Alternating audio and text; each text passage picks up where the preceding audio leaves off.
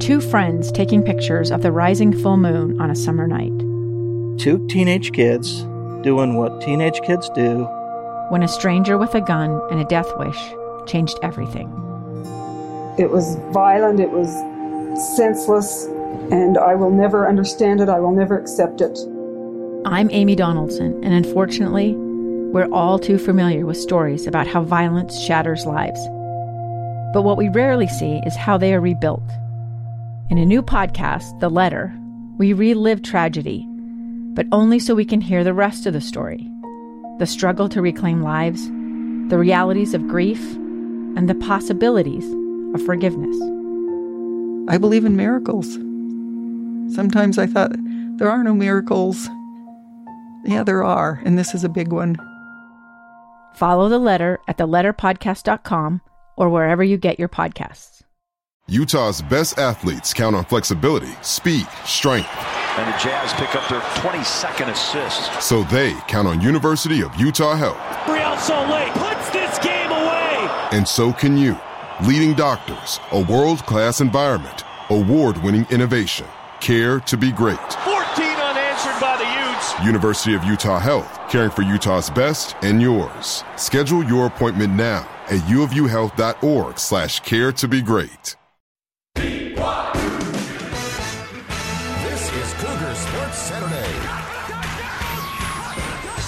Cougar Sports Saturday. A presentation of KSL Sports. Got it for three. Cougars by 20. Every Saturday, all year long. BYU Sports Talk by Cougar fans. For Cougar fans. It's Cougar Sports Saturday. Here are your hosts, Mitch Harper and Matt Baiamonte. On your legacy home of BYU Sports. KSL 102.7 FM. and 1160 AM.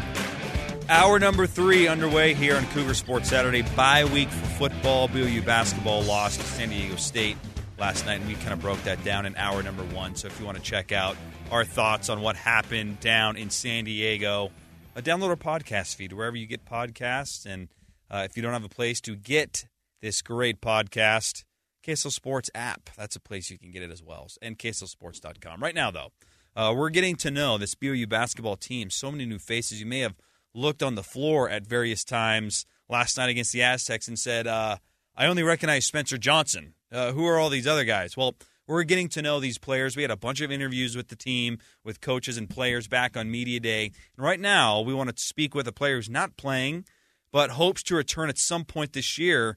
And boy, could they use him the way they're shooting the three ball right now. It's Trevin Knell. And Trevin, let's start with that injury, man. Uh, what happened that has you missing the first uh, couple months of this season? So I started feeling a ton of pain right when we finished our first game last season.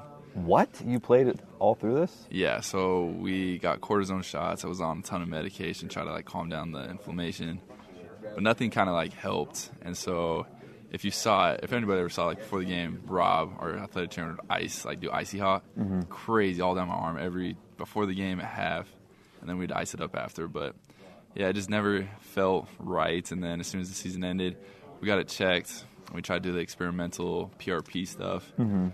And it You- felt good for a little fly bit. to Germany for that? I wish that would be cool.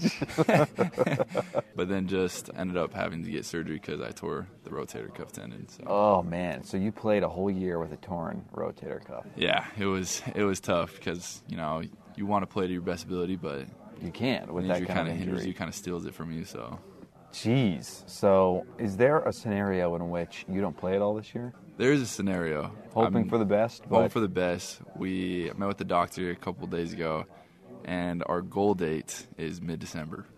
So it's actually That is a lofty way goal. earlier than That'd give you expected. all conference play. all conference and four to five games of preseason.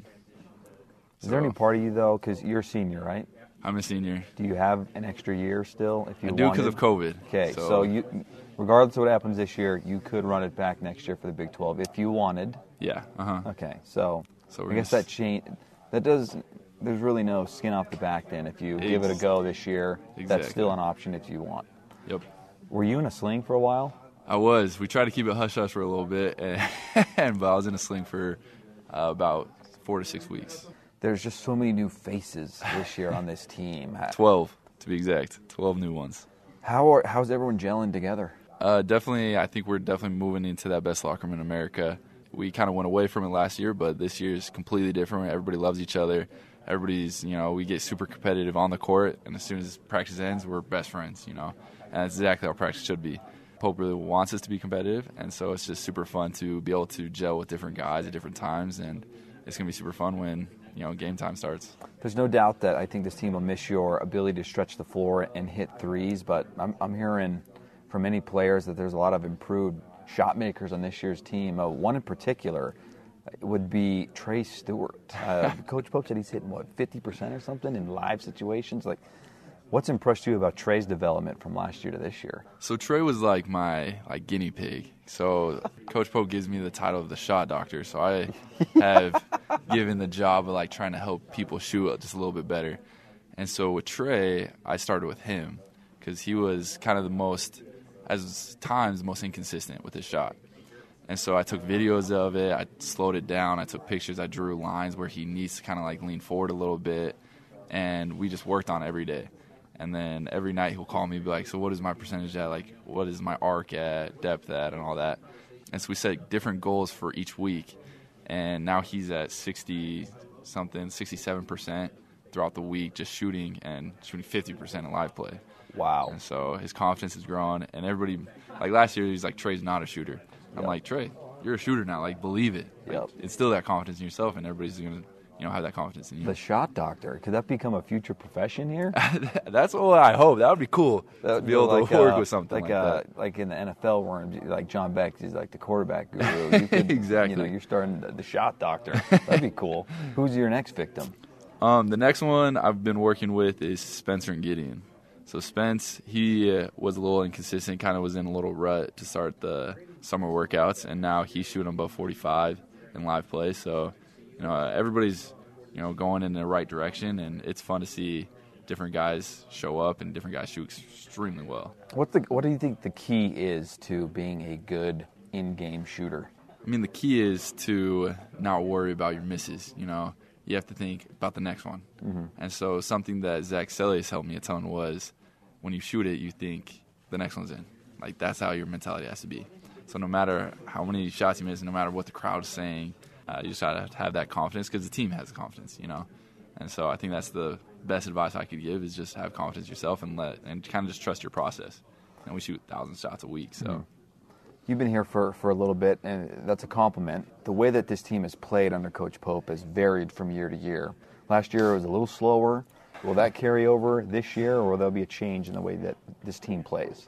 I think Cougar fans are going to have a little bit of like whoa kind of really? factor with how fast we're going to play this year. Wow. So last year we were in the bottom, I think 300th for how fast we played. Like we are almost like neck and neck with St. Mary's. I was trying to be nice there, but yes, no, it, you was slow, it. It was, slow. slow. Yeah. And we felt it was slow. But it's definitely our pace is picked up. We're playing a lot faster, a little more aggressive. And so hopefully I can come back because this is the exact style I like to play. Is you Run know you gun. come down, you're open, shoot it instead of come down, and wait for the defense to get set, kind of run in action. And so this is going to be super fun, and Cougar fans are going to be excited. That's that's uh, that is exciting. I think I think BYU fans, especially maybe the younger ones, that's the type of ball they like, right? Because that's how it was Exactly. with, in the Jimmer era. That's I think That's when what I'm saying. Yeah, that's that's when I think of BYU basketball, I think of run and gun, shooting Yep. threes. So that's the way it's going to be. Then I think we're in for a fun year. It's going to be super fun. We're charting out how fast we get the ball across half court, and we're comparing it to teams like Gonzaga, Arizona, just to see like our comparison with how fast they play, because they're one of the best teams in terms of transition offense. And so it's it's pretty exciting stuff. Seems like this team has maybe the most versatility that I can remember, just in terms of there's the Noah Watermans, that's a unique skill set. There's the Jackson Robinsons. It just feels like there's a lot more versatility than there had been in previous years past. Is have you seen that from your eyes as a player? For sure. I mean, you can't teach you know someone who's six eleven, and all of a sudden he can dribble. You know, he's super agile. Yep. So Noah's an extremely talented player, and as well as Jackson and Rudy and all the new guys coming in. Um, so everybody's super talented, and we just build off of what we had last year. And like KenPom came out, and they ranked us, I think, 44th or something Mhm. like that. And a lot of people outside of you know BYU are thinking, oh, that's too high for them. They they lost Alex, they lost other guys, Yep. they lost a coach. You know, like Yep. how are they going to respond? And we respond with like with just being aggressive. We respond every day in practice. Like our mantras, get better every day, and so I think we're doing that every single day. And you know, guys, guys are you know improving. Cougar Nation's gonna be excited about it. Last thing for you, yeah, the Big 12 is looming. It's certainly an exciting thing for fans. I, I imagine it's exciting for players like yourself too. Just Big 12 in basketball is the premier brand in hoops. It's ridiculous. Yes, it is. How much talent there is there. How do you, and maybe it's easy as a player, uh, it's not as easy for fans. How do you put that aside and focus on last year in the WCC? I think you said it exactly right. It's our last year, right? Like if we had a couple more years, I think it would be a little bit harder because you know you're looking forward to it. You're excited to have you know teams like Kansas and all those amazing programs come to Provo but it's our last year. We haven't won it, and I think that's what's going to you know get us through this year and be more amped for the WCC and then time to go into the Big 12. And it's just preparation, you know. Like WCC is a great program, but like you said, the Big 12 is the premier program right now, um, premier conference, and so we're we're pumped for the last year of the WCC. There's great teams like Gonzaga and obviously St. Mary's. Mm-hmm. Like it's always tough against those guys. Yep. And so I think they're going to be a, a great challenge for us, and I think preseason is going to be fun to get us ready for it. There's Trevor Knell. Hope to get him back sooner rather than later, and that uh, the shot doctor can uh, inject some three point life into this basketball team. Got to take a break. We'll be uh, continuing our interviews all hour long here as we get to know this new BYU basketball team. They're one and one on the year after loss to San, uh, San Diego State. They'll be back home next week. We'll keep those interviews coming up next. It's Cougar Sports Saturday here on uh, KSL News Radio. I'm Dave Cawley, investigative journalist and host of the podcast Cold. In October of 1985, a woman named Sheree Warren left work at a busy Salt Lake City office to meet her estranged husband at a downtown auto dealership. She never made it home. Sheree's car surfaced weeks later in Las Vegas. In the parking lot of a hotel casino. No one knows how it got there. Strange. It was strange. Both Sheree's estranged husband and her boyfriend raised suspicion for investigators. I kind of thought that he might have done something. But no arrests were ever made. In Cold Season 3, we dig into double lives, make new connections in the case, and examine the difficulty raised by reasonable doubt. We want answers just as much as anyone else. They have creeps like that now, too, so nothing's changed. That's the new Cold Season 3 The Search for Sheree, now available anywhere you get your podcasts.